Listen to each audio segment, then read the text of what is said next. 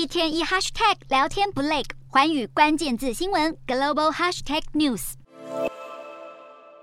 澳洲私人医疗保险公司 Medibank 最近遭到骇客攻击，有高达九百七十万名客户的个人资料被盗走。客户要求骇客要求 Medibank 支付九百七十万美元的赎金，不过遭到了拒绝。勒索失败后，骇客将部分客户的资料放到了暗网上，当中包括了客户的姓名、出生日期，甚至是堕胎、吸毒经历等隐私。澳洲过去一年不断发生骇客攻击事件。澳洲政府四号发表的报告指出，过去一年的网络犯罪数量高达七万六千笔，平均每七分钟就会有一次攻击发生。而这些骇客团体许多是受到外国政府的资助，包括中国、俄罗斯、伊朗等。澳洲骇客之所以猖獗，是因为资安人才短缺，加上企业往往以不正确的方式更新软体，才会导致受害事件变多。